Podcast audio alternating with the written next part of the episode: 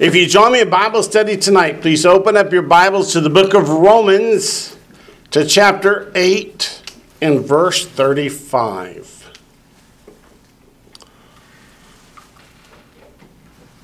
Thirty-five really follows along on the same topic of the verses that precede it. Verse 33 started with who, and 34 with who, and now 35 is who.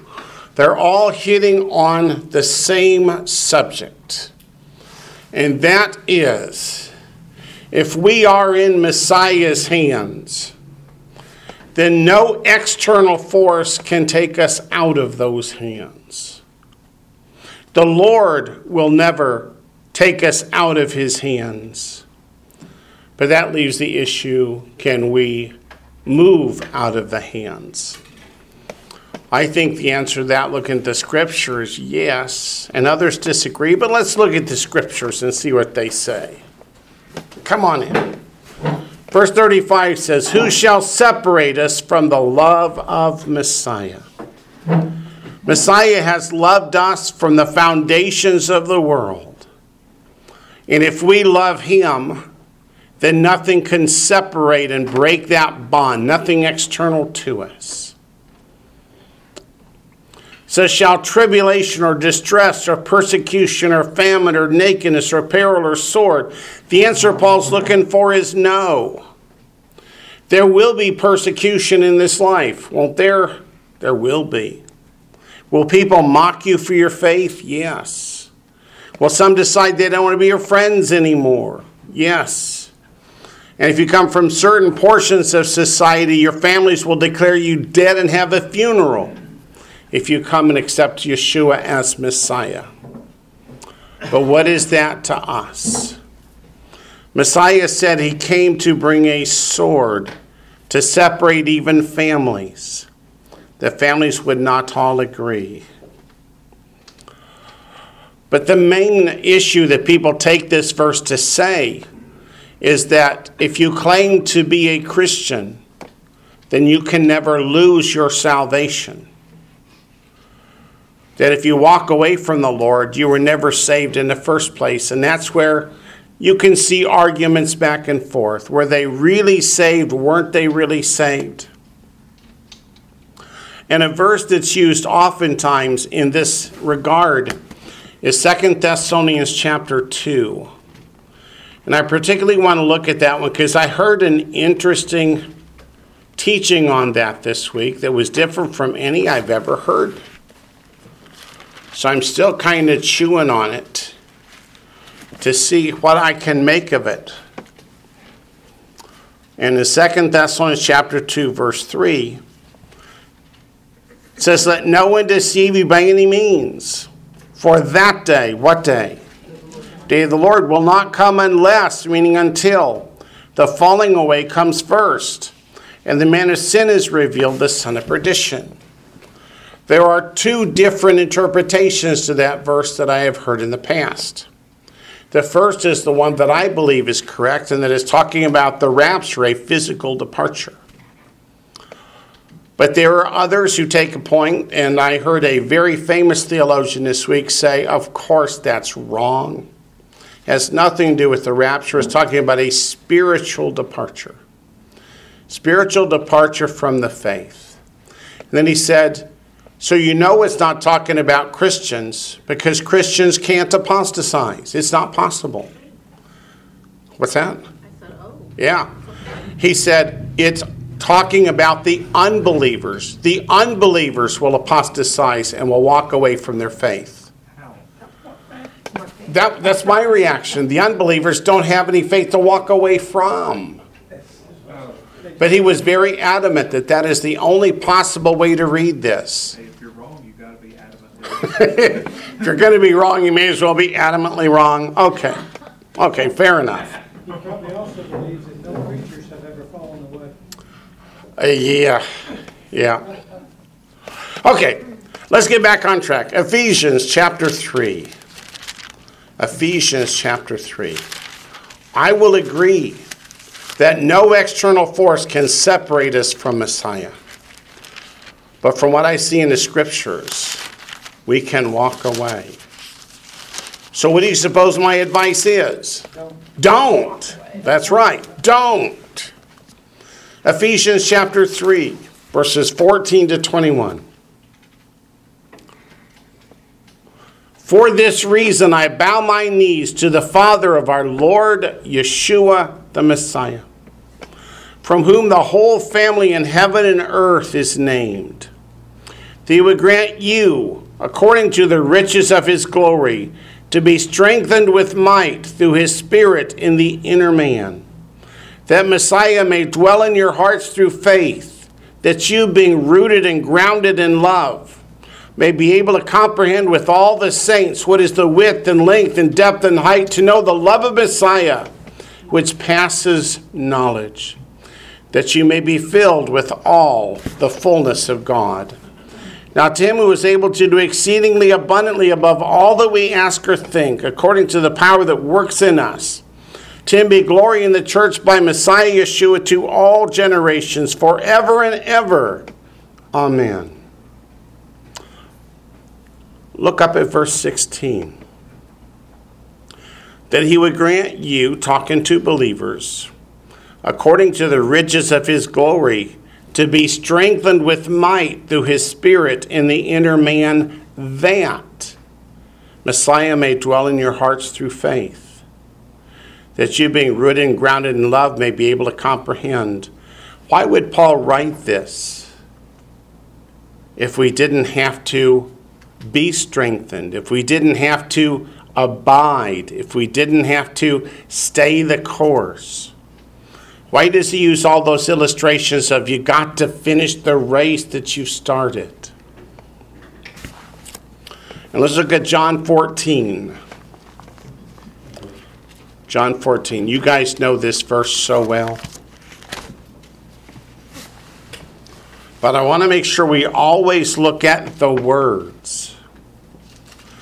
Across the contracting shop that I gave support to down in Alabama, all across the ceiling like a banner, it just kept repeating, What does the contract say? And the point was this don't look at what did we mean it to say, but rather, what does it say? And we, we look at the Bible the same way or should. If God put a word in there, he had a reason, he had a purpose. So you look and see what does it say. And John 14, 15 says, If you love me, keep my commandments. And, what's that word and for? I will pray the Father, and he will give you another helper, that he may abide with you forever. The Spirit of truth, whom the world cannot receive because it neither sees him nor knows him, but you know him, for he dwells with you and will be in you. But what if you don't love the Lord? What if you don't keep his commandments? Does God still promise that indwelling Holy Spirit as the seal of God? It certainly doesn't here.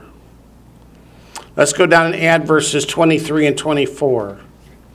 Yeshua answered and said to him, If anyone loves me, he will keep my word, and my Father will love him, and we will come to him and make our home with him.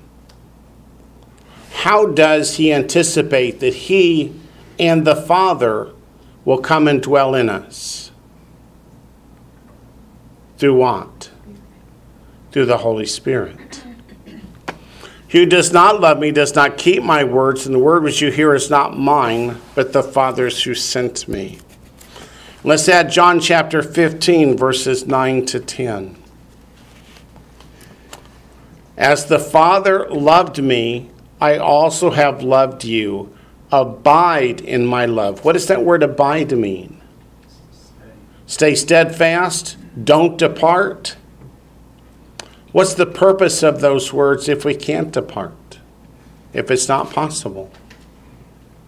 Are they wasted words? It says, If you keep my commandments, you will abide in my love, just as I have kept my Father's commandments and abide in his love. Back to Romans chapter 8.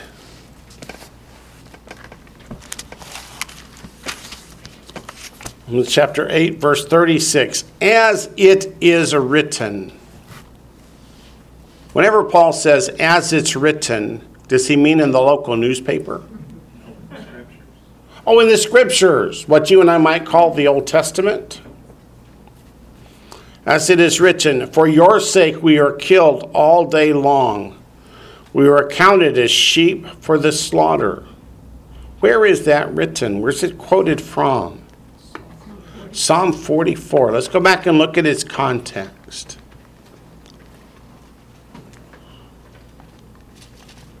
Psalm 44. Has Satan from the beginning tried to kill those who love and serve God? From the beginning, right? Let's either make them turn away from God, where they dwell eternally in lake of fire, or we'll just kill them. Psalm 44, verse 22. Yet for your sake we are killed all day long. We are counted as sheep for the slaughter. Awake, why do you sleep, O Lord? Arise, do not cast us off forever. So, what's the context? They're waiting the help of the Lord and they're feeling like what? Like he's abandoned them. So, where are they when this psalm is written? It's about captivity. It's written before there's any captivity, right? Because it's written by the sons of Korah. But that's the subject matter of it. Why was Israel in captivity where they were being slaughtered all day long? Those for their disobedience. It was because of their disobedience. They turned away from God, they refused to follow Him. Specifically, not keeping the Sabbath. Specifically, not keeping the Sabbath. Do you mean the Sabbath is important to God? It is. But now, let's go back to Acts and Romans. Let's go back to Romans 8. In Romans 8, Paul wouldn't write about this if it was only about something that happened 2,000 years ago, would he? So he's saying that in the congregation, in the church, there will come tribulation. Satan will try and separate us from God. He will try. But he does not have that ability. What he will try and do is us. He will try and distract us, discourage us, to lead us into sin. What did they do at Baal Peor in Numbers chapter 25? Balaam wanted so badly to curse the children of Israel, and he could not. So, what did he do? He brought out the sexually immoral women to lead them into idolatry so that God would curse them. How will Satan try and separate us from God? through temptation, through the flesh, if he can get us to turn away from God and walk away, he can't separate us, but we can walk away. And I think what Paul's trying to tell us here is don't do that. Don't allow Satan to mislead you that way. Is there any evidence in the scriptures that Satan was doing just that? Job? Yep, that's history. What about in Revelation? Ah, Revelation. Let's talk about now and in the future. Let's go to Revelation chapter 2.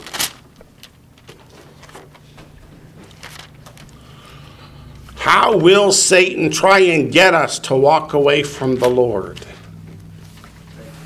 Well, with the church of Ephesus, the Lord said you have lost your first love. With the church of Ephesus, he said, You've lost your first love. How did that happen? They got, they just got complacent. They got complacent. The Jewish leadership is gone and is now being led by Gentiles who don't see the purpose of the commandments. And maybe they're going through the motions, but they don't have the heart in it anymore. But look in verse 14, the church of Pergamus. But I have a few things against you because you have there those who hold the doctrine of Balaam, who taught Balak to put a stumbling block before the children of Israel, to eat things sacrificed to idols, and to commit sexual immorality. So there were people in the church telling people that they needed to lighten up, loosen up, embrace some idolatry, bring in some sexual immorality. How many churches are there right now on YouTube and teaching across this country that we need to loosen up? We need to accept homosexuality. We need to accept gay marriage. We need to accept abortion. We need to accept these things. Otherwise, you're not Christian. It's called the Church of Laodicea. Yeah. Yes, ma'am. They- They're also following other people instead of following God. They're also following other people instead of following God. For instance, maybe I shouldn't use it for instance, but there are churches out there who claim to be following God specifically and directly unless their female prophet tells them otherwise. In which case, they follow her words, not the Bible, because God has changed that portion of the Bible. Does our God change? No. So, since Satan cannot take you out of God's hand, he entices. Is that the only time these things are mentioned? No. Look in verse 20 of Revelation 2. Nevertheless, I have a few things against you because you allow that woman Jezebel, who calls herself a prophetess, to teach and seduce my servants, to commit sexual immorality, and to eat things sacrificed to idols. Oh, who was the big one in the news this week? Beth Moore. Y'all remember Beth Moore?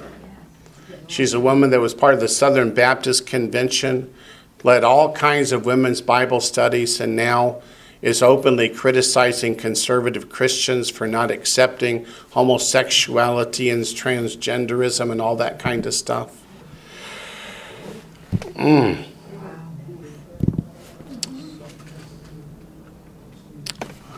Mm. What Romans. I'm sorry, was that, Rev- what was that last one? Revelation 22? No, that was in Revelation 2, verse 20. Yes? Comment on this, but my personal observation is that all, every megachurch, every, is a cult of personality. Comment on your comment that every megachurch is a cult of personality. The only way I can respond to that is to say, I don't know that many megachurches, but all those that I have found have been quite suspect and quite erroneous in their doctrine and are more more following the charismata of the leader, you know, his I think that's what you mean by cult of personality, isn't it? Yeah. Before we get depressed, let's go back to Romans 8. Paul's point is nobody can take you out of the Lord's hands, so don't step out. Verse 37 says, Yet in all these things we are more than conquerors through him who loved us. Meaning, if you stay strong in the Lord, if you stay strong in his hands, if you remain in his way, if you follow the shepherd, then we can get through tribulation, distress, persecution, famine, nakedness, peril, or the sword, as in verse 35. Our attitude should be this go ahead, threaten me with heaven. You want to take my life? Paul said, I don't know whether it's better to stay here or just go home now, but for your sakes, I got to stay a while. But even Paul was saying, Boy, heaven looks so good to me. So, whatever they want to do to us, they can only do to this body. And did God not say, Don't fear the one who can only kill the body? Let's go to Matthew chapter 16, verse 25, before I get too off topic. I never do that. Matthew 16, verse 25.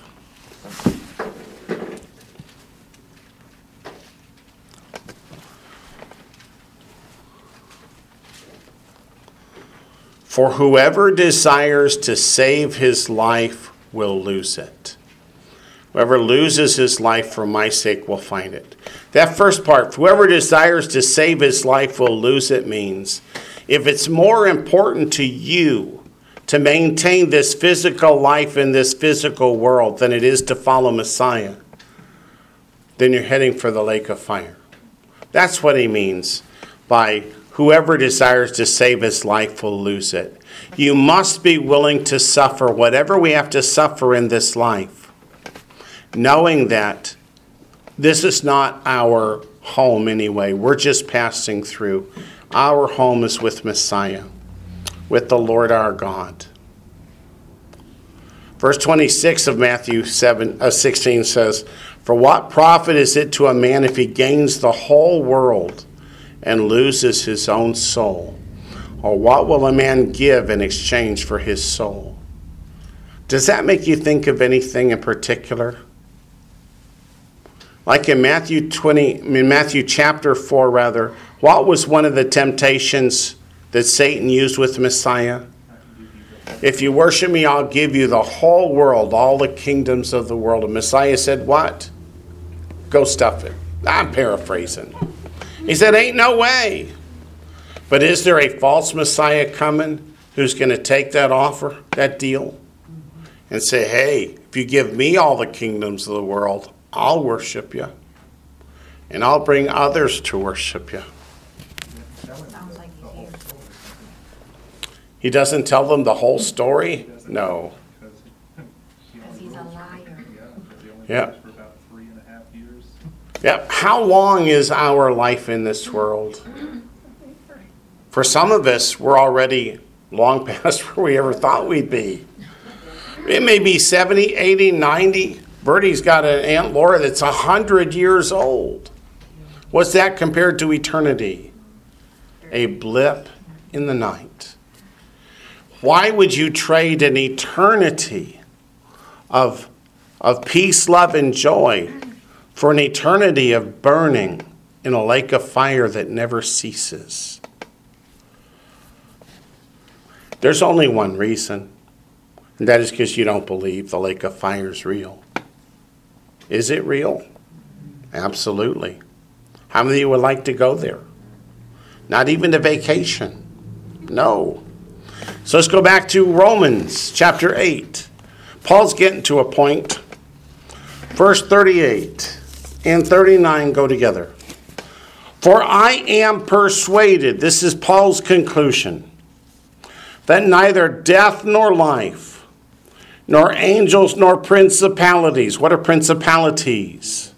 Demons, forces of Satan, fallen angels, etc nor powers, nor things present, nor things to come, nor height, nor depth, nor any other created thing shall be able to separate us from the love of God which is in Messiah Yeshua our Lord. So, everything we've read in chapter 8 tonight is to say that there is nothing external that can take us out of the Lord's hands. So, if you abide in the Lord, then you are in good stead. Go to um, no, let's go to John chapter 15. Messiah talked a lot about abiding in me in chapter 15.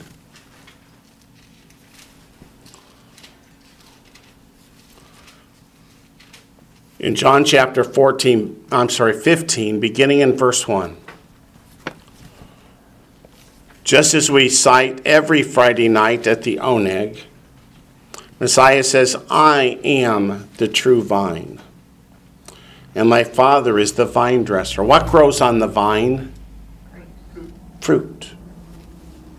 Every branch in me that does not bear fruit, he takes away. We are the branches. If we do not bear fruit, what happens to the branch? Gets cut off and cast into the fire. In every branch that bears fruit, he prunes that it may bear more fruit. You are already clean because of the word which I have spoken to you. Abide in me, and I in you. As the branch cannot bear fruit of itself unless it abides in the vine, neither can you unless you abide in me. I am the vine, you are the branches. He who abides in me and I in him bears much fruit, for without me you can do nothing. If anyone does not abide in me, he is cast out as a branch and is withered, and they gather them and throw them into the fire, and they are burned. What is verse 6 a parable about? About the lake of fire, isn't it? Notice, if anyone does not abide in me. That sounds like walking away from the truth. That sounds like walking away from. How can you not abide in something if you were never in something? So it's talking about you are abiding in me, do not walk away. Romans 11, 19 to 22.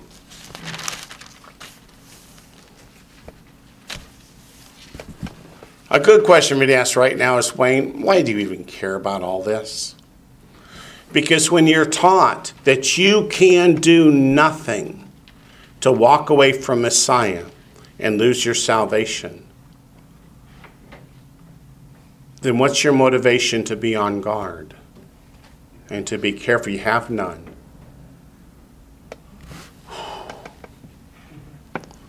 Come Judgment Day, if I hear the Lord say to any of you guys, Depart from me, for I never knew you, I'm going to be really perturbed. Okay? Romans 11, verses 19 to 22.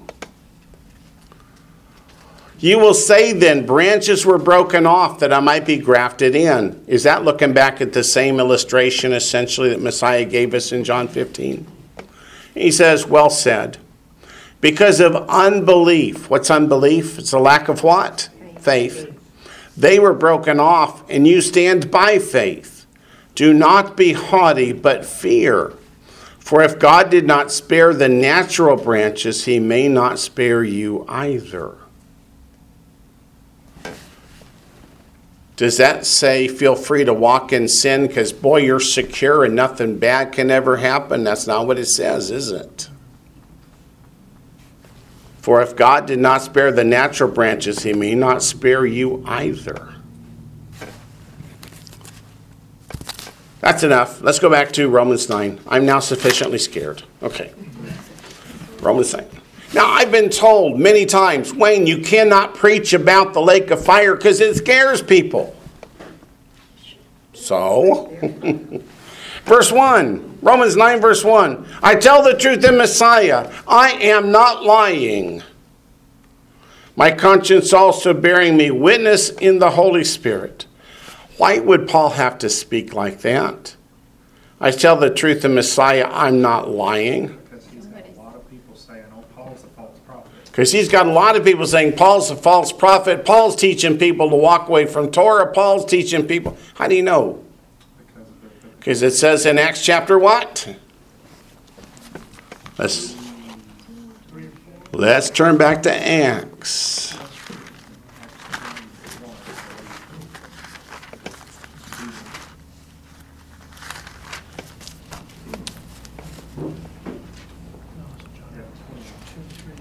Acts chapter 21. Starting in verse 17.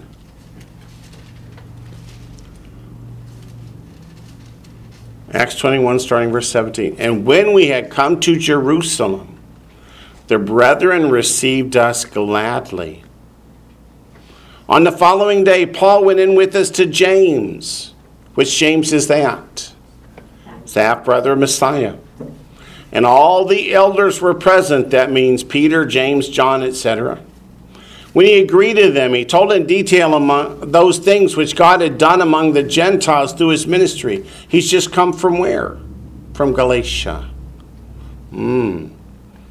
And when they heard it, they glorified the Lord and they said to him, You see, brother, how many myriads of Jews there are who have believed, and they're all zealous for the law, for the Torah.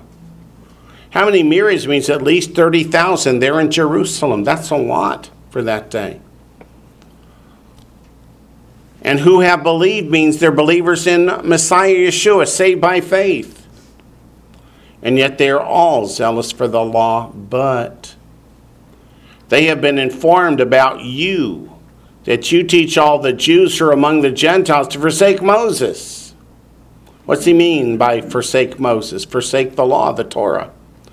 Saying that they ought not to circumcise their children or to walk according to the customs.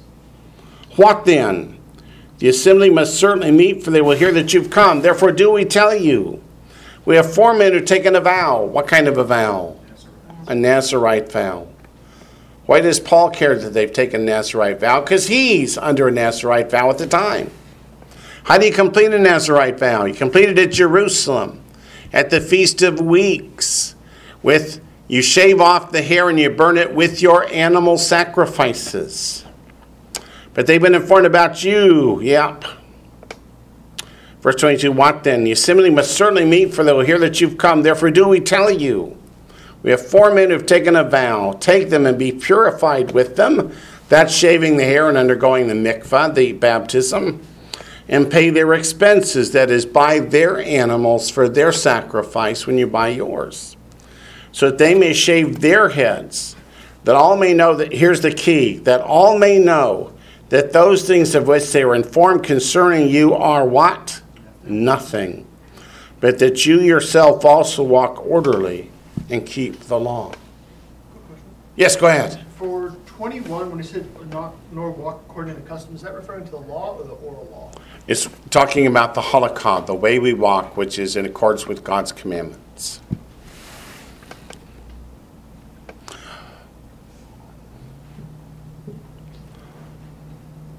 Is this the first time that the disciples have been accused of teaching people to stop keeping God's commandments?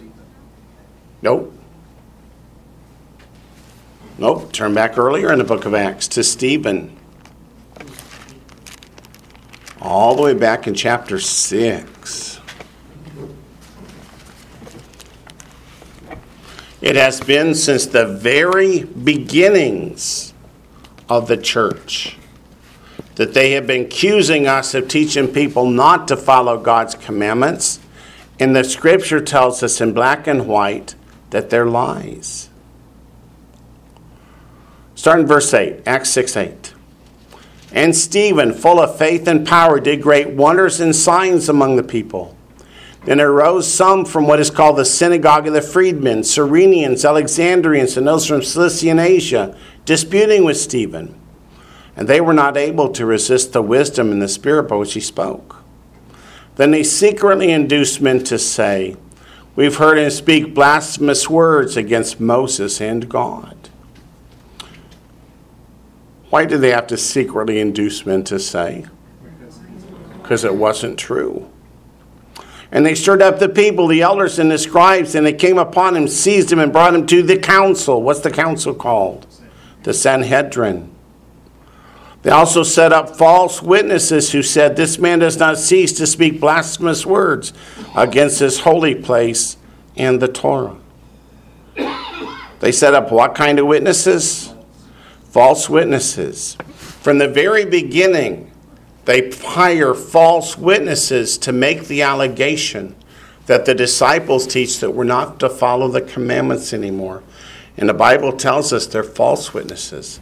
It tells us in Acts 21 that the allegations against Paul are false. Again, verse 24 the things concerning you are nothing, but that you yourself also walk orderly and keep the law. If you go to Acts chapter 24, let's hear Paul's own words. Acts 24 14.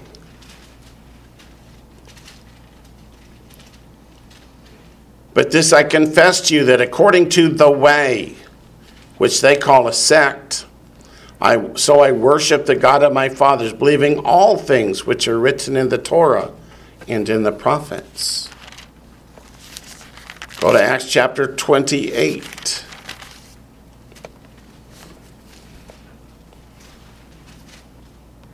Verse 17.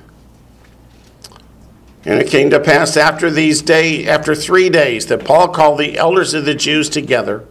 So when they come together, he said to them, Men and brethren, though I have done nothing against our people or the customs of our fathers, yet I was delivered as a prisoner from Jerusalem to the hands of the Romans. If Paul was teaching people to stop following God's commandments, Would this be a true statement? The answer is no. Look at verse 23.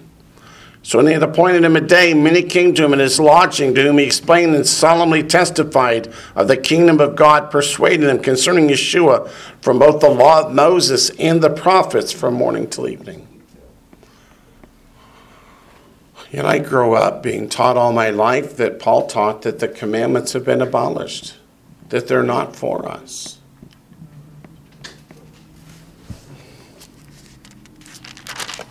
But what does the Bible say?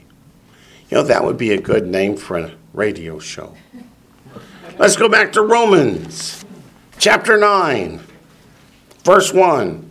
I tell the truth in Messiah, I am not lying. My conscience also bearing me witness in the Holy Spirit. Paul has to do this a lot. Go to 2 Corinthians.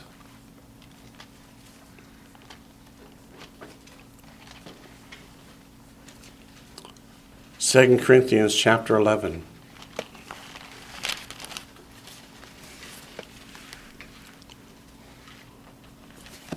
Verse 31.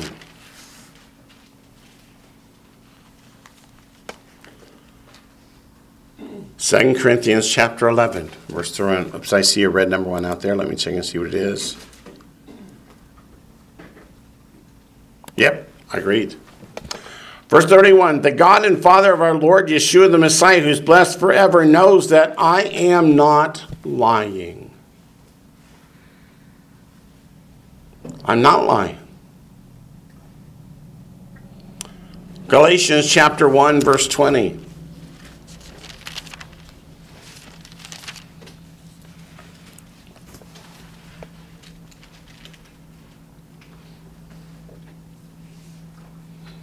Now, concerning the things which I write to you, indeed before God, I do not lie. 1 Timothy 2 7.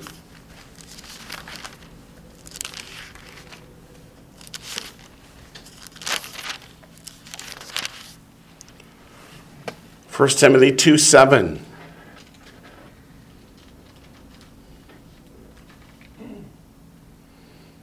For which I was appointed a preacher and an apostle. I'm speaking the truth of Messiah and not lying, a teacher of the Gentiles in faith and truth. There were so many false teachers out there telling people not to listen to or believe Paul. That's what happened in Galatia. Paul had gone through and, and taught salvation by faith. And then here comes other people allegedly having been sent from Jerusalem council to teach, oh, Paul was wrong. You can't be saved by faith because you're Gentiles. God can only save Jews, sorry. So Paul has to keep saying, I'm not lying to you, I'm telling you the truth. And God knows and will testify on my behalf that I'm telling you the truth. So let's go back and see what he's telling us the truth about. Verse 2, chapter 9, verse 2 of Romans. That I have great sorrow and continual grief in my heart. Why is it? Because he's just, just a naturally sad person. He's sorrowing because the Jewish people, so many have rejected the Lord. So many are rejecting the ministry, rejecting any testimony of Messiah. Even though they may have been there at the time Messiah was crucified, buried, and resurrected, they still refuse to believe it. Now, that sounds like what the Lord told Isaiah in a sense. He said, you're gonna tell these people all this stuff, and they're still not gonna hear you. Yeah. You're gonna tell them all this, and they're just gonna sit here with their fingers in their ears. Yeah. And how has Paul been treated in the synagogues? He was beaten repeatedly in the synagogues. You might think that he would hate the synagogues, but is that his attitude? Absolutely not. How do we know that's not his attitude? his custom is to go into the synagogue. His custom is go to the synagogue every time he goes to a city and preach there. Prove it. Acts chapter 17. So keep a finger here and go back to Acts chapter 17. He tells us in the scriptures Verse 2, Acts 17 2. Then Paul, as his custom was, went into them, that is in verse 1, the synagogue of the Jews, and for three Sabbaths reasoned with them from the scriptures, explaining and demonstrating the Messiah had to suffer and rise again from the dead, and saying, This Yeshua whom I preach to you is the Messiah. How would he try and prove to them that Yeshua is the Messiah? Is he going to use the New Testament? Going to have to use the Old Testament. Is there any book in the Old Testament that says Messiah was going to die? Isaiah 53, any place else? Psalm 16, Psalm 22. So he's got lots of sources he can go back to, even up into the Psalms 118, etc. He can even use his own testimony. He can even use his own testimony. He met the Lord on the way to Damascus to kill believers.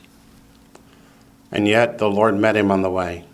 Yep, so go back to Romans 9, we're up to verse 3. For I could wish that I myself were accursed for Messiah for my brethren, my countrymen according to the flesh. What does he mean by that? Place. If he could take their place, he would. Let them have his eternal life and he take their eternal death. Fortunately, that's not going to happen. But he would make that sacrifice if he would. What does the scripture say? There's no greater love than you would lay down your life for a friend. But let's go back and see what the Lord says about taking somebody else's punishment. Go to Exodus chapter 32. He's in a sense saying, I, I would be their Goel. He's saying he would be their Goel if he could. Unfortunately, we can't do that, can we? We can't save somebody else. Much as I hate to disappoint the Seventh day Adventists Or the Mormons. or the Mormons or any other group that thinks that you can be saved in place of somebody else as their substitute. You didn't know that? Yeah. The reason the reason the Mormons are so involved in genealogy is they find an ancient ancestor and they get baptized for them, and that saves the ancient dead ancestor in case they weren't saved already. Can they then do it for themselves too? Do they lose theirs by giving up? No, they just do it for them as well. The Catholics as well, you know, they pray for the dead. They pray for the dead, yeah, but And pay for their way. yeah. Yeah, so it's not to point any particular group, just that can we save somebody else? Can we be saved for them? No. Exodus 32, verses 30 to 35. Moses, more than once, wanted to offer his life in exchange for the people. Exodus 32, verse 30. Now it came to pass on the next day that Moses said to the people, You have committed a great sin. So now I'll go up to the Lord. Perhaps I can make atonement for you for your sin. Then Moses returned to the Lord and said, Oh, these people have committed a great sin and have made for themselves a God of gold. Yet now, if you will forgive their sin, but if not, I pray, blot me out of your book which you have written, meaning blot me out instead. Let me pay the price for their sin. And the Lord said to Moses, Whoever has sinned against me, I'll blot him out of my book. Meaning, you can't trade your salvation for theirs. Doesn't work that way. Verse 34 Now therefore go, lead the people to the place of which I have spoken to you. Behold, my angel shall go before you. Nevertheless, in the day when I visit for punishment, I will visit punishment upon them for their sin. So the Lord plagued the people because of what they did with the calf which Aaron made.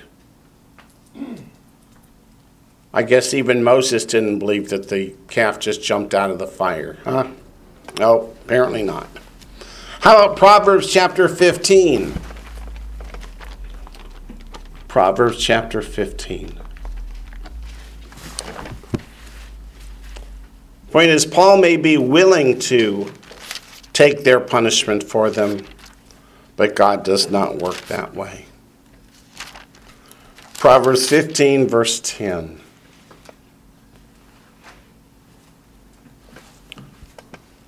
Harsh discipline is for him who forsakes the way. And he who hates correction will die. What were the believers first called in Acts chapter 9? The way. And what did Paul say in Acts chapter 24, verse 14? He worships according to the way. Isn't it interesting to see that phrase, the way, all the way back here in Proverbs? Harsh discipline is for him who forsakes the way, and he who hates correction will die. What does that second part mean? If God calls you to repent and you don't, then, yep, enjoy the lake of fire. Proverbs 19, verse 16.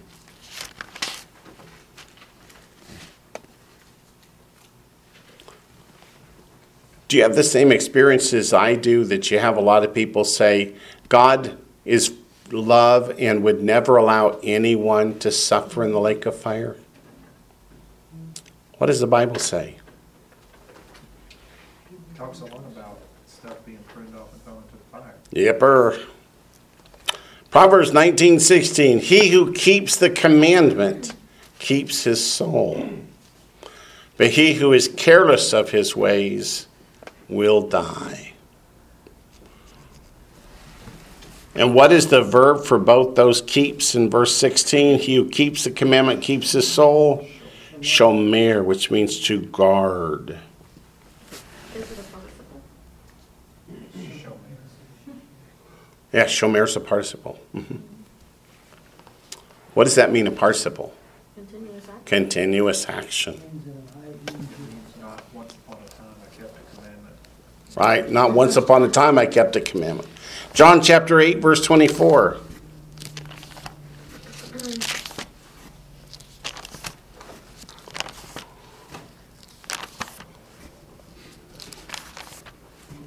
John chapter 8, verse 24.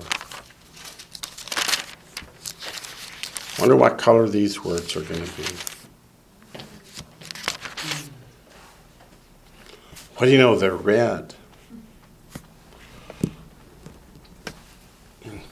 Therefore, I said to you that you will die in your sins. For if you do not believe that I am He, you will die in your sins. Can we reject Yeshua and still be saved? No. John 14, 6. I am the way, the way, the way, the truth, and the life, and no one comes to the Father but by me. He meant it. The way it's also mentioned here too. Yes, very interesting. Hmm. How about Romans 8:13? Hey, we just studied Romans. Paul says the very same thing. For if you live according to the flesh, you will die. What's it mean to live according to the flesh? To live in sin. But if by the Spirit, which means you have repented and live by faith, you put to death the deeds of the body, you will live. For as many as are led by the Spirit of God, these are sons of God.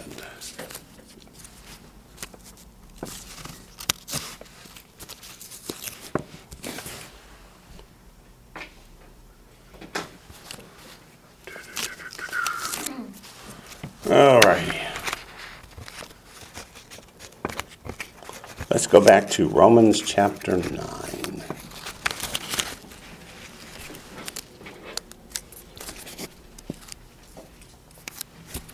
There must be one more here. In fact, there is.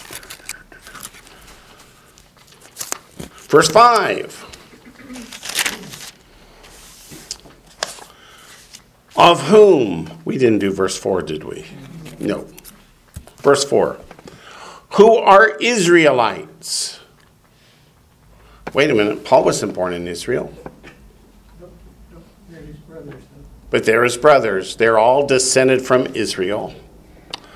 To whom pertain the adoption, the glory, the covenants, the giving of the law, the service of God, and the promises. Um, what does Paul mean here? to whom pertain, to them were given the promises of the adoption. What promises are those? Let's go back to Exodus 4. What did God promise? He betrothed the nation to himself. That was in chapter 19. But in Exodus 4, verses 22 and 23, something very significant happens.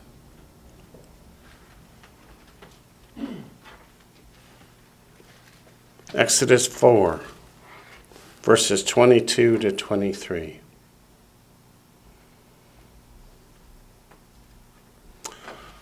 Then you shall say to Pharaoh, Thus says the Lord, Israel is my son, my firstborn. Was Israel God's physical child? No, but his child by adoption. You shall say to Pharaoh, Thus says the Lord, Israel is my son, my firstborn. So I say to you, Let my son go, that he may serve me. But if you refuse to let him go, indeed I will kill your son, your firstborn. Hmm. So Israel is God's child by adoption. Notice it doesn't say Jacob is, but Israel. Deuteronomy 14.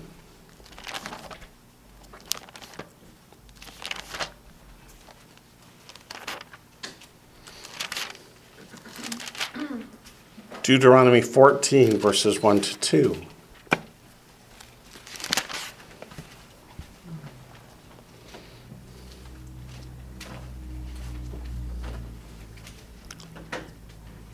Again, to the children of Israel, which includes the mixed multitude. It says, You are the children of the Lord your God. You shall not cut yourselves nor shave the front of your head for the dead, for you are holy people to the Lord your God. And the Lord has chosen you to be a people for himself, a special treasure above all the peoples who are on the face of the earth.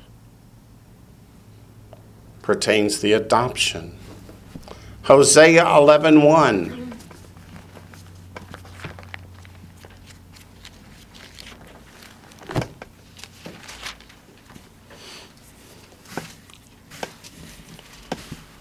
Hosea 11:1. 1. When Israel was a child, I loved him. And out of Egypt I called my son. As they called them, so they went from them. They sacrificed to the Baals and burned incense to carved images. Again, Israel here is promised as God's child, but it's by adoption. Then Malachi 1 6. Malachi 1 6 always brings a little tear to my eye, so try and ignore that. Haggai, Zechariah, Malachi, and then Matthew. So Malachi 1 6.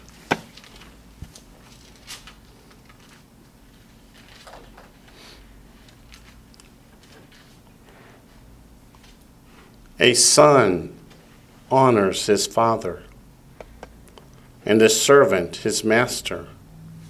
If then I am the father, where is my honor? And if I am a master, where is my reverence? Says the Lord of hosts.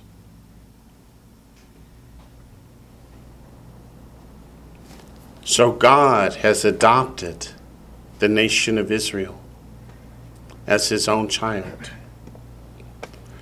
And he says, How can you then not honor me as father? So, if the promise of the adoption is to Israel, and it is, then what about the non Jewish believers? Grafted in. That's in Romans 11. And if we look at Ephesians 2, Ephesians 2 lets us know that when we become believers, That grafting in means we become partakers of all those promises and all those covenants.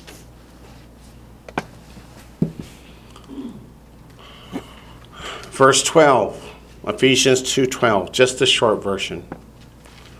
That at that time, that is before you got saved, you were without Messiah, being aliens from the commonwealth of Israel and strangers from the covenants of promise, having no hope without God in the world.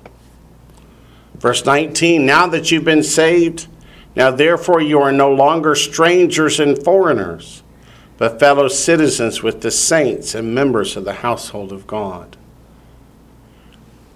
You get grafted into Israel, you get grafted into the adoption. But Romans 9 4 said not just the adoptions, but also the glory. Let's go back to Exodus 24.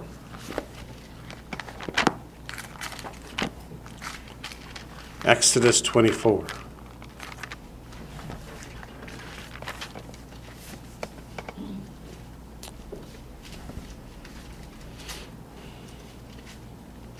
Verses 16 and 17.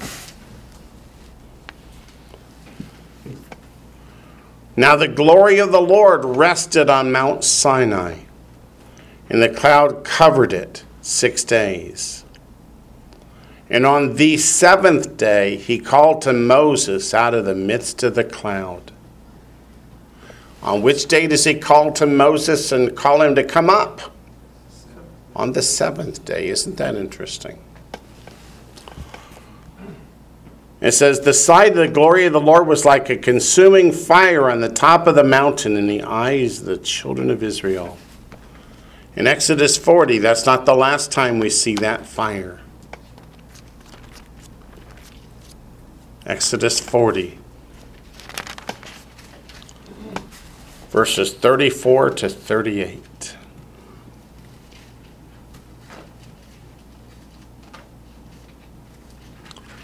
Exodus chapter 40, verses 34 to 38. Then the cloud covered the tabernacle of meeting, and the glory of the Lord filled the tabernacle. And Moses was not able to enter the tabernacle of meeting because the cloud rested above it, and the glory of the Lord filled the tabernacle. Whenever the cloud was taken up from above the tabernacle, the children of Israel go onward in all their journeys. But if the cloud was not taken up, then they did not journey till the day that it was taken up. For the cloud of the Lord was above the tabernacle by day, and fire was over it by night, in the sight of all the house of Israel throughout all their journeys. And of course, in Ezekiel 43, that glory of the Lord will return. We read also in Romans 9 4, not just the adoption, not just the glory, but also the covenants. Let's just take a quick look at four of the covenants. We know the Noahide covenant was with the entire earth, not just people. So let's look at the Abrahamic covenant in Genesis 17. Genesis chapter 17. Verses 1 through 8.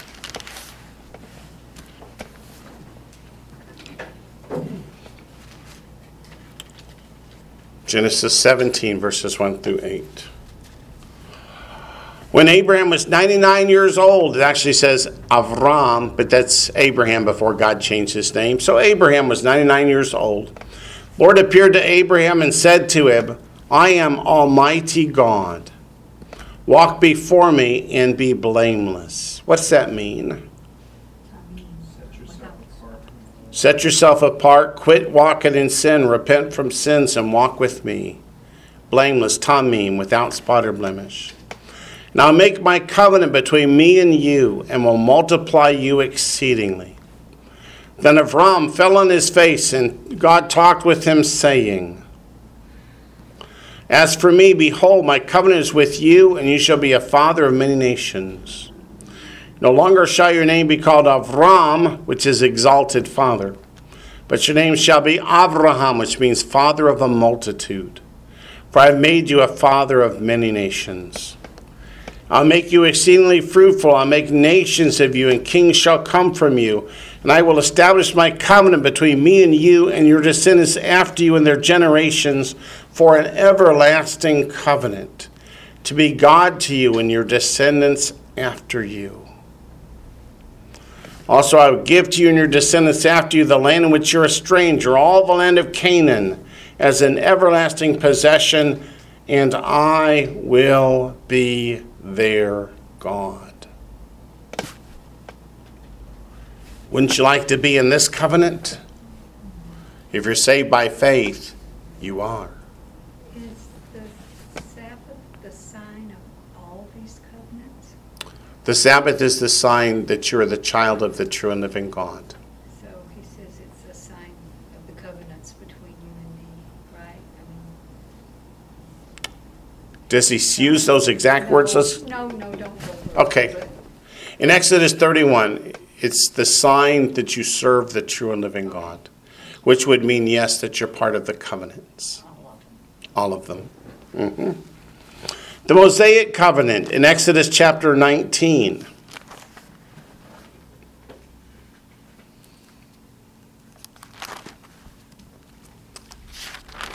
As Dr. Nancy said a few minutes ago, God betrothed Israel to himself. He does that in Exodus chapter 19. In verses 3 through 9, it says, And Moses went up to God, and the Lord called to him from the mountain, saying, Thus you shall say to the house of Jacob, and tell the children of Israel, You've seen what I did to the Egyptians, and how I bore you on eagle's wings and brought you to myself. Now therefore, if you will indeed obey my voice and keep my covenant, you shall be a special treasure to me above all people, for all the earth is mine. You shall be to me a kingdom of priests and a holy nation. Does that sound familiar? Yeah. These are the words you shall speak to the children of Israel. And then verses 19 to 24. When the blast of the trumpet sounded loud and became sounded long and became louder and louder, Moses spoke, and God answered him by voice. The Lord came down upon Mount Sinai and the top of the mountain, and the Lord called Moses to the top of the mountain, and Moses went up. And the Lord said to Moses, Go down and warn the people, lest they break through to gaze at the Lord, and many of them perish. Also, let the priests who come near the Lord consecrate themselves, lest the Lord break out against them. But Moses said to the Lord, The people cannot come up to Mount Sinai, for you warned us, saying, Set bounds around the mountain and consecrate it. Then the Lord said to him, Away, get down, and then come up, you and Aaron with you. But do not let the priests and the people break through to come up to the Lord, lest he break out against them. Mosaic covenant. Then the Davidic covenant is in 2 Samuel. The Davidic covenant promises the Messiah will come through David.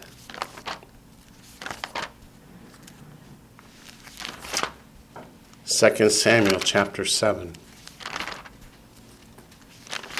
Again, these are all promises, covenants that God made with Israel. 2 Samuel chapter 7, verses 12 to 16.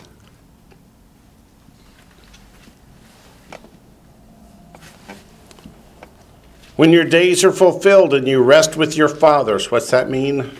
When you're dead, yeah. I will set up your seed after you, who will come from your body, and I will establish his kingdom. He shall build a house for my name, and I will establish the throne of his kingdom forever. I will be his father, and he shall be my son. If he commits iniquity, I will chase him with the rod of men, with the blows of the sons of men. But my mercy shall not depart from him as I took it from Saul, whom I removed from before you. And your house and your kingdom shall be established forever before you. Your throne will be established forever. In those sets of promises, the Davidic covenant is the promise of Messiah. Even the new covenant in Jeremiah chapter 31 is made between God and Israel.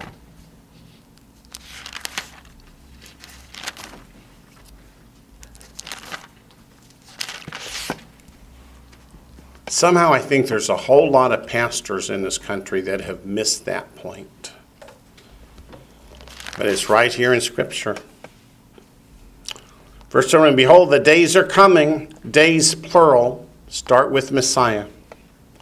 Says the Lord, when I'll make a new covenant with the house of Israel, with the house of Judah. You can't make a covenant without shedding of blood. So, what is the shedding of blood that seals this covenant?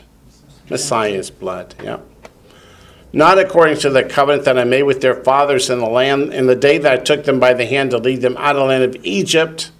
My covenants they broke, though I was a husband to them, says the Lord.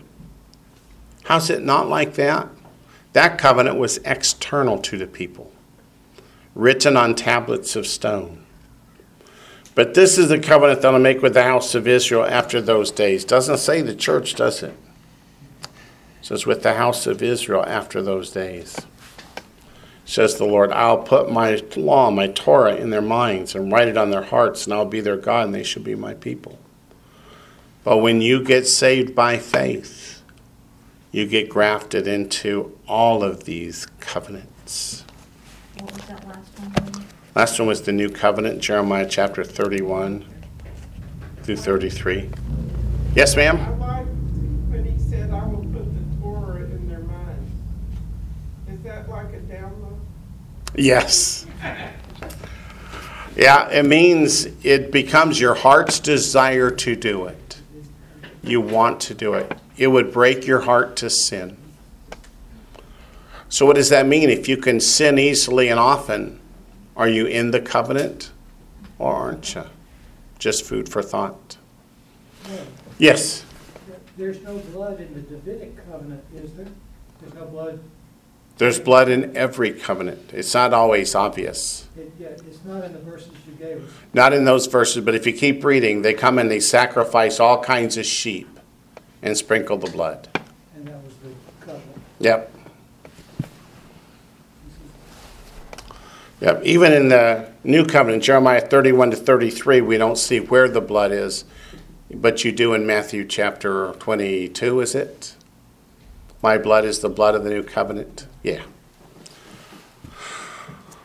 Okay, over in Romans chapter 9, verse 4, not only was it the adoption, the glory, and the covenants, but also the giving of the Torah. Where does the, where's the giving of the Torah? Let's go back to Exodus. We finished with the last verse of 19. Let's read the next verse to chapter 20.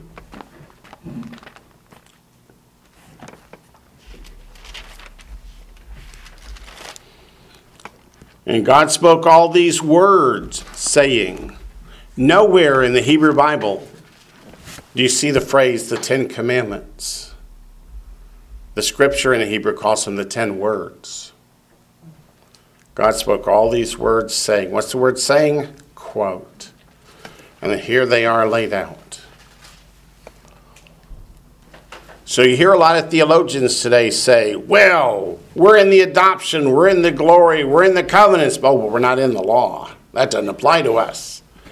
Well, how do we know that it does? How do we know that the Torah applies to all people?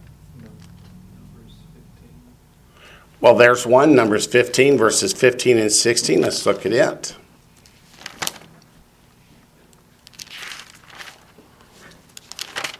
And that's just one of many that we could go to. Numbers 15, verses 15 and 16 says, One ordinance shall be for you of the assembly and for the stranger who dwells with you, an ordinance forever throughout your generations. As you are, so shall the stranger be before the Lord. One Torah and one custom shall be for you and for the stranger who dwells with you. Okay, back to Romans 9, verse 4. Not only the adoption, the glory, the covenants, and the giving of the Torah, but also the service of God. Let's go to Hebrews chapter 9, verses 1 to 6. Hebrews 9, verses 1 to 6.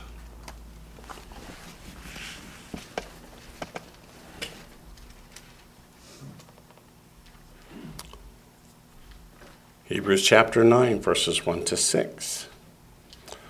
Then indeed, even the first covenant had ordinances of divine service in the earthly sanctuary. For a tabernacle was prepared the first part, in which was the lampstand. What do we call that? The menorah.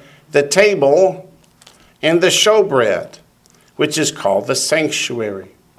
And behind the second veil, the part of the tabernacle which is called the holiest of all, which had the golden censer and the ark of the covenant overlaid on all sides with gold, in which were the golden pot that had the manna, Aaron's rod that budded, and the tablets of the covenant. And above it were the cherubim of glory overshadowing the mercy seat. Of these things we cannot now speak in detail. Let me give you a challenge. One of those nickel challenges. Can anybody tell me where to find any scripture that says Gentiles will be welcome in God's temple? Google. Isaiah fifty-six says, Isaiah 56. Let's go look. Isaiah 56 says what? says that basically Gentiles that keep Sabbath will be part of the kingdom. That Gentiles who keep Sabbath will be welcome to be part of the kingdom and will be welcome in the temple with Messiah on the throne. You're absolutely right. And Yeshua said his house would be called house of prayer for all. House of prayer for all nations. That's right here where we're going in Isaiah 56. Very same set of scriptures. Verse 6 Also the sons of the foreigner who join themselves to the Lord to serve him, to love the name of the Lord, to be his servants, everyone who keeps from defiling the Sabbath and holds fast my covenant. That covenant there is the new covenant because this only takes place in the kingdom. Even them I'll bring to my holy mountain. What's a mountain in prophecy? A kingdom. Make them joyful in my house of prayer. That's the temple. Their burnt offerings and their sacrifices will be accepted on my altar, for my house shall be called a house of prayer for all nations. The Lord God who gathers the outcasts of Israel says, Yet I will gather to him others besides those who are gathered to him. There is one God. God is for all people. One more time, back to Romans chapter 9, verse 4.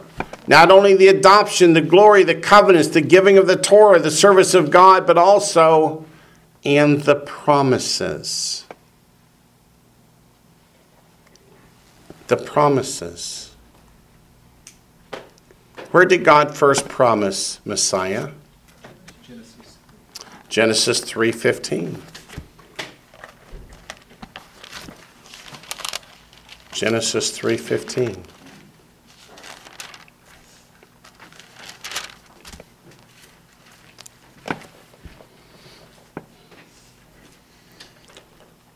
Speaking to the serpent. God says, "And I will put enmity between you and the woman, and between your seed and her seed. Who is her seed? That's Messiah. Promise of a virgin birth. He shall bruise your head, and you shall bruise his heel.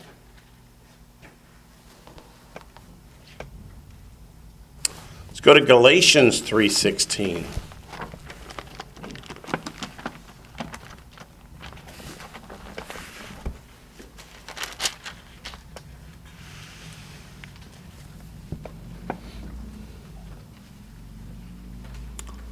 All the promises that were made to Abraham are made to Abraham and to his seed, remember? Galatians 3:16. Now to Abraham and his seed were the promises made. Referring back first of all to verse 6.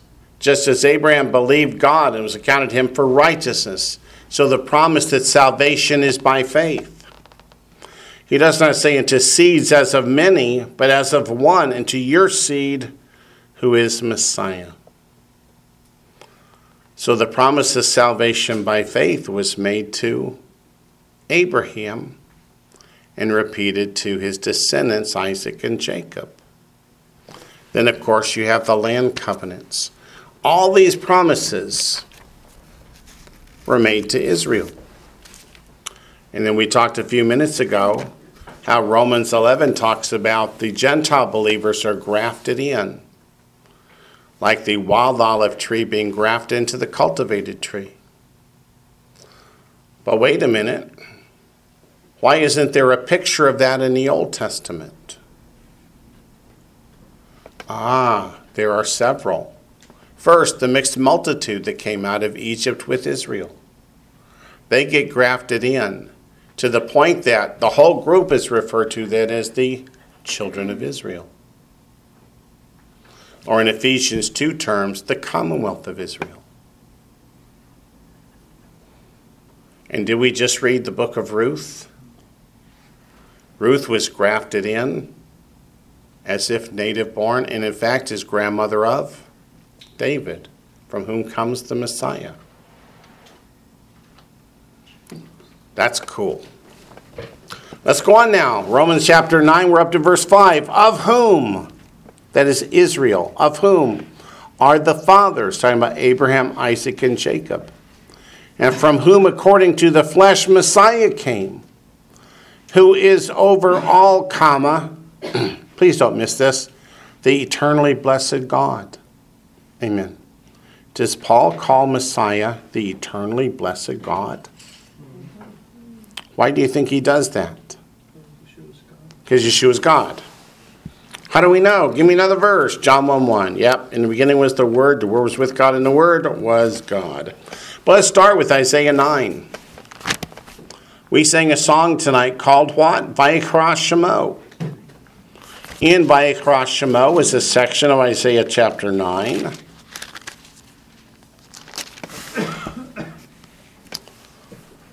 And we're going to look at verse 6, which is how the song begins. Ki yelad yulad lanu is for unto us a child is born. That refers to Messiah's first coming. I'm ahead of you. Isaiah chapter 9. Don't, don't be shy to say, hey, slow down. Isaiah 9 comes right after Isaiah 8. I thought it'd be helpful. Isaiah 9 6, for unto us a child is born, that's the first coming. Was he physically born in this world through a woman? Yes, he was. The next line, Ben Nitan Lanu, unto us a child is given. That's not the first coming, that's the second. So there's 2,000 years between the first clause of that sentence and the second clause. And the government will be upon his shoulder. When? First coming or second? Second coming. And his name will be called Wonderful Counselor, Mighty God. That's El Gibor, Mighty God. The word Gibor doesn't just mean mighty, it's a mighty warrior. How is Messiah, Yeshua, a mighty warrior? Just think of Revelation 19:11, huh? When he comes for Armageddon. Everlasting Father, which is Father of eternity, is Ad Olam, which is a word pair, and Prince of Peace. Let's go to John 10. John 10 says that Yeshua is God. If Yeshua is God, he's been a mighty warrior since he defeated all these people all through Israel's history. Absolutely true.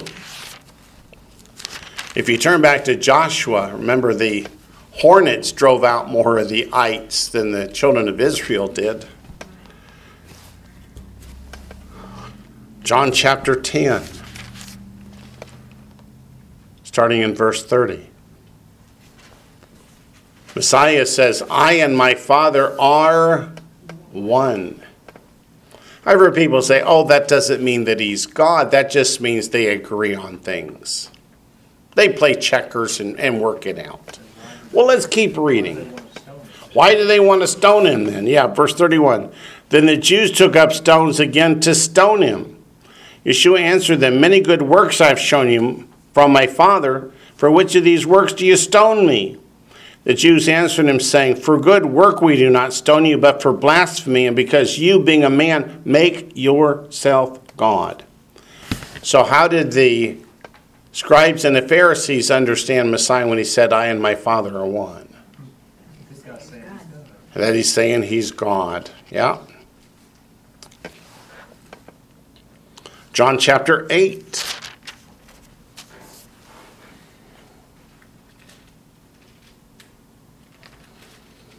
Verse 56. Your father Abraham rejoiced to see my day, and he saw it and was glad. How did Abraham see Messiah's death, burial, and resurrection? When he looked behind him in Genesis 22. What's that word in Hebrew? Do you remember? Achar. It means physically behind, but also in the future. So Messiah says he rejoiced to see my day, and he saw it and was glad. Then the Jews said to him, You're not yet 50 years old, and have you seen Abraham? Yeshua said to them, Most assuredly I say to you, before Abraham was, I am. Then they took up stones to throw at him. Why? How could he, being less than 50 years old, have been before Abraham? It means he was God from all eternity. Did they understand that? That's why they took up stones to throw at him. Acts chapter 20. You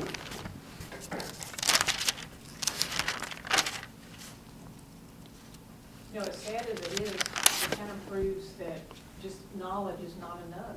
Knowledge is just not enough. is not enough. Because, Correct. You know, the scribes and Pharisees knew the law.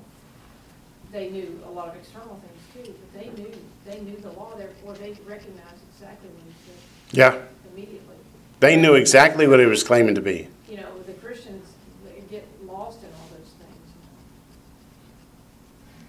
things. Yeah, you're absolutely right. Acts 20 28. Therefore, take heed to yourselves and to all the flock, on which, among which the Holy Spirit has made you overseers, to shepherd the church of God, which he purchased with his own blood. The he refers to God. God purchased the church with his own blood. How did he do that? When Messiah was crucified.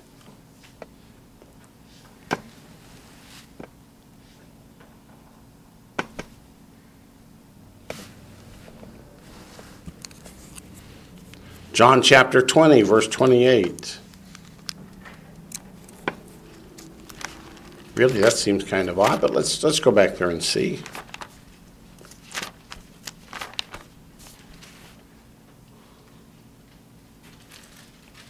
Yep, it is. So it was Acts 20, 28 and John 20, 28 when it was exactly the same chapter and verse. I was a little worried about my notes, but it's right. John 20, 28. And Thomas answered and said to him, My Lord and my God. Who's the him? Yeshua.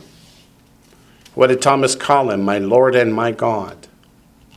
Does Yeshua say, Hey, that's blasphemy? No, he says, Hey, you got it right. Titus chapter 2. Wayne, why are you going through all this? Because I hear a lot of people say, nowhere in the scripture does it say Yeshua is God.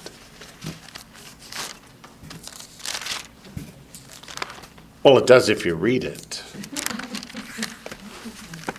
Titus, that's with the T's in the New Testament. Right after Timothy. Titus 2, verse 13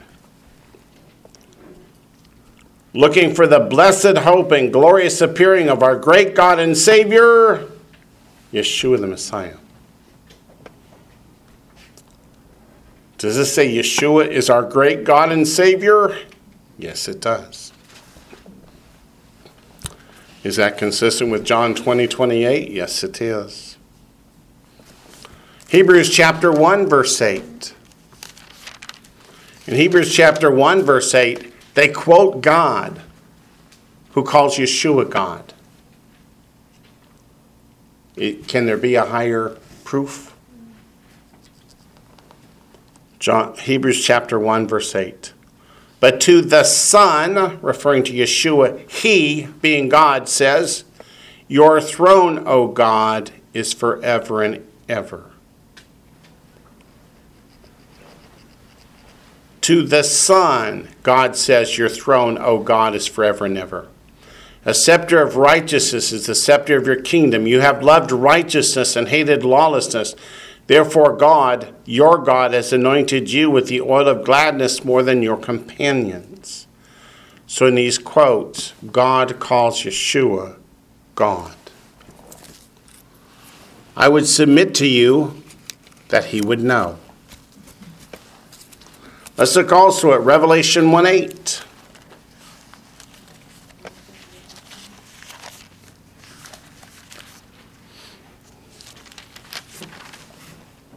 Revelation 1 8.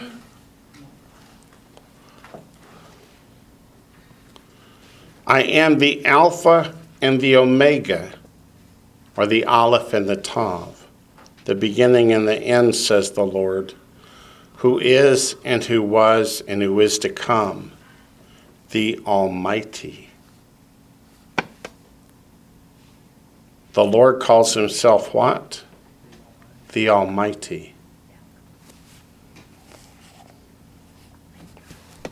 Yep, the Almighty God. Ooh. So what if he wasn't? Then he can't be the Messiah. He can't be a prophet. He would simply be a liar. Revelation 22 13. What's amazing, some of the places you read that say that Messiah was just a created being of God, but you can't worship a created being. You cannot worship a created being. What happens when you fall down before an angel? Get up. Tells you to get up. What happens when they fall down in front of Messiah to worship? He tell them to get up. He says, Good job. Revelation 22 13, I am the Aleph and the Tav again, the beginning and the end, the first and the last. The beginning and the end, the first and the last, is used, is quoted from Isaiah 41 4, where it's talking about God. If Yeshua is the beginning and the end, the first and the last, then he is God. One last scripture on this point, and that's 2 Peter chapter 1.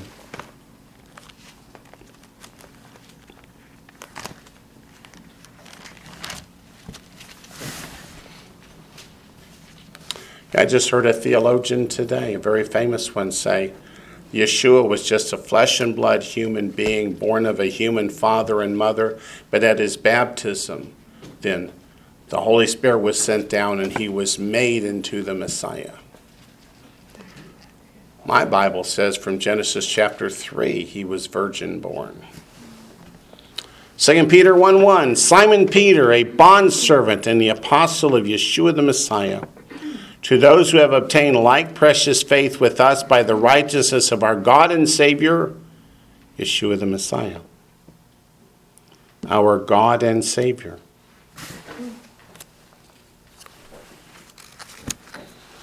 On to verse 6. Let's go back to Romans 9, verse 6. But it is not that the word of God has taken no effect. What's he mean by that? Has all Israel gotten saved? No. But he says it's not that the word of God has failed.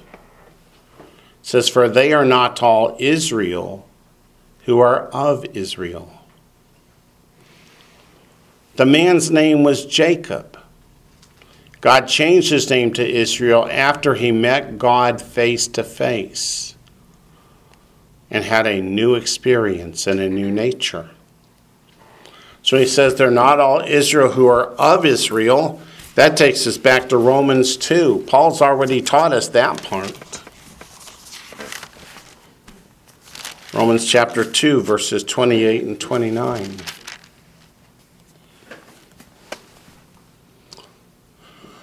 For he is not a Jew who's one outwardly, nor is circumcision that which is outward in the flesh, meaning the circumcision in the flesh is not what God's looking for as the fulfillment. But he is a Jew who's one inwardly, And circumcision is that of the heart in the spirit, not in the letter, whose praise is not from men but from God. The word Jew here refers to one who worships the true and living God. The physical circumcision was a promise to worship God. Circumcision of the heart is when we actually do worship God. So the physical circumcision was the type. The circumcision of the heart is the antitype. Let's go back to Genesis chapter 32. This is chapter 32. Verses 22 to 30.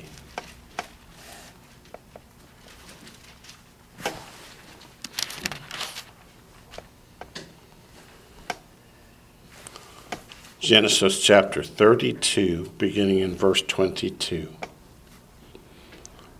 Referring to Jacob. And he arose that night, that is, Jacob arose that night, took his two wives, his two female servants, and his eleven sons, and crossed over the ford of Jabbok. You know, I don't know why they don't mention his daughter Dinah, or in Hebrew, Dinah. Where was she in the birth order? She's number seven. Dinah means judgment. The judgment falls in the seventh millennium. He took them and sent them over the brook and sent over what he had. Then Jacob was left alone, and a man wrestled with him until the breaking of day. When he saw that he did not prevail against him, that is, God did not prevail against Jacob, he touched the socket of his hip, that is, God touched the socket of Jacob's hip, and the socket of Jacob's hip was out of joint as he, the Lord, wrestled with him. He said, Let me go, for the day breaks. But he said, I will not let you go unless you bless me. So he said to him, What's your name? He said, Yaakov, Jacob, which means fink. And he said, Your name shall no longer be called fink, but Israel. For you have struggled with God and with men and have prevailed. How do you suppose Jacob beat God in a wrestling match? God let him win. Of course. But the point is that it was a prophecy that Jacob, as much as he struggles with God, will ultimately come to worship God. He will ultimately prevail. And that's just pretty cool. Back to Romans chapter 9, we're up to verse 7. Nor are they all children because they're the seed of Abraham. Meaning they're not all children of Abraham or children of God just because they're physical descendants of Abraham. It says, But in Isaac your seed shall be called. So God does not consider the descendants of Ishmael to be on the same status and level with the descendants of Israel. But in Isaac your seed shall be called. Go to Genesis 21.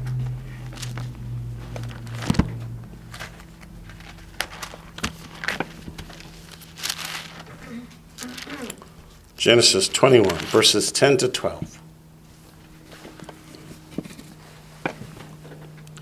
If you want to know the reason for verse 10, it's verse 9.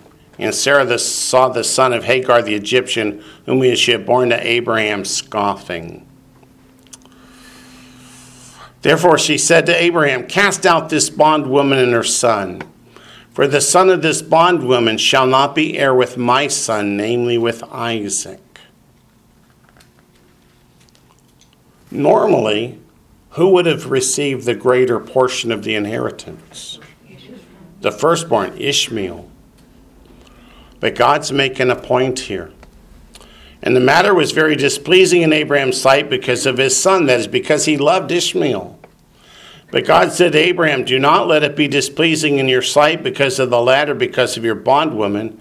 Whatever Sarah has said to you, listen to her voice, for in Isaac your seed shall be called. So God determines who from Abraham's lineage will be considered the child of the promise. And the one who will inherit. And let's go to Hebrews 11, which we know is the honor roll of the faithful. It mentions Abraham.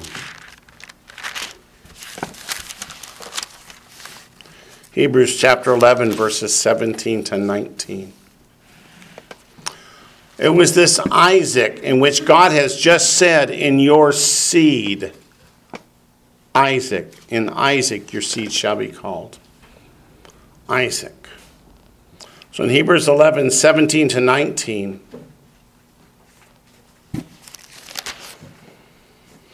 says, By faith, Abraham, when he was tested, offered up Isaac. And he would receive the promises. The promises of what? That he have descendants as countlessness as innumerable as the stars above, or as the sand the seashore. And Isaac has how many children at this point? Zero. So if Abraham sacrifices Isaac on Mount Moriah and God leaves him in the grave, what happens to God's promise? It fails, and Abraham will not believe that God's promise can ever fail. So offered up his only begotten son, of whom it was said, In Isaac your seed shall be called. We just read that. Concluding that God was able to raise him up even from the dead, which he also received him in a figurative sense. In Galatians 3, as we're running out of time, Galatians 3 tells us specifically who in God's eyes are the seed of Abraham.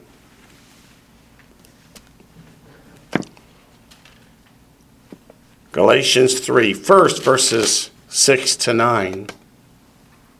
Galatians 3, verses 6 to 9.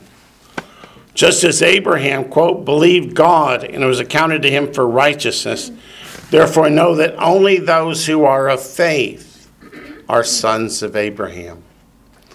That was the problem with Ishmael. Ishmael was not the product of faith. Ishmael was the product of Sarah saying, Maybe God needs our help. Let me give you my handmaid, and we'll help God out. That's not faith. Only those who are of faith are sons of Abraham. In the scripture, foreseeing that God would justify the Gentiles by faith, preached the gospel to Abraham beforehand, saying, In you all the nations shall be blessed. So that phrase, in you all the nations shall be blessed, is the promise that Messiah would descend from Abraham. So then those who are of faith are blessed with believing Abraham. And then in verse 29, says, If you are Messiahs, that is saved by faith through the shed blood of our Messiah Yeshua, then you are Abraham's seed and heirs according to the promise. Remember when Messiah said, From these stones God could raise up children to Abraham? Meaning he could even do it from the Gentile world. Hope he didn't just call us dumb as a box of rocks, but that's for another day. But we have run out of time. We'll pick up next week, Lord willing, in Romans chapter 9, verse 8.